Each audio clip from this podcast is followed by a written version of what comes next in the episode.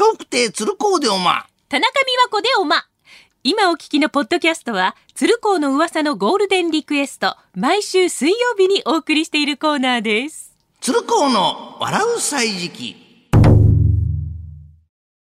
さあ、この時間は今話題の人物、旬の食べ物、季節の行事や出来事など小話にしてお届けします。鶴光の笑う歳時記。さて、東京の桜も間もなく開花でございますね。ねえそして、見頃を迎えますと、八代将軍徳川吉宗が植えたとされる隅田川沿いの桜も見事ですね。そこで今日のテーマは、浅草です。ほう。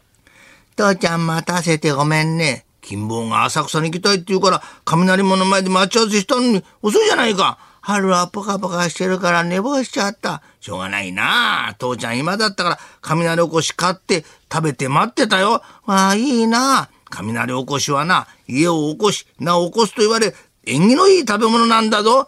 へえ、じゃあついでに、おいらも起こしてほしいよ。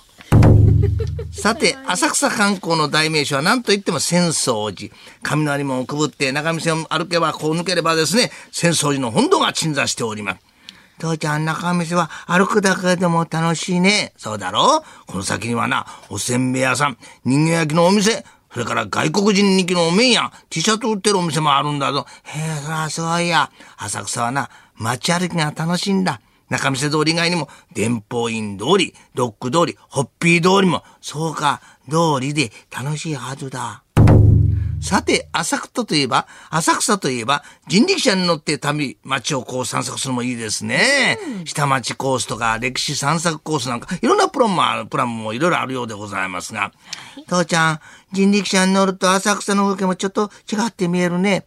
金坊知ってるか？人力車を引っ張ってるお兄さんのこと、シャフって言うんだぞ。ね、お兄さん。ああ、本当だ。父ちゃん笑ってうなずいてるよ。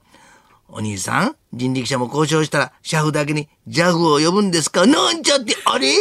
父ちゃん、人力車だけに完全に惹かれてしまったみたいだよ。さて、浅草といえば、かっぱ橋東北街が有名ですね。えー食器や調理器具とか、料理に関するものが何でも買える商店街です。金坊、ほんといろんな商品売ってんだろ。本当だね、父ちゃんは。本物の料理も売ってるよ。それはね、食品サンプル。それをお店の玄関のとこに飾るんだよ。へえ、偽物なんだ。でもよくできてるね。外国の人が見たら、きっと、はいになっちゃうね。そうだな。でも、食品サンプルは、はいじゃなくて、銅でできてんだよ。さて、浅草に来たらぜひ体験してみたいのが水上バス。コースもいろいろ、隅田川、お台場などの季節の風景を楽しむことができます。父ちゃん、デッキに出ると風が気持ちいいね。金坊、こっちを見てごらん。東京スカイツリーがあんなに大きく見えてるよ。わあ、本当だ。でも父ちゃん、なんで船なのに水上バスって言うんだい、だってバスといえば湯船はつきもんだろ？鶴光の笑う歳時記。来週もお楽しみに。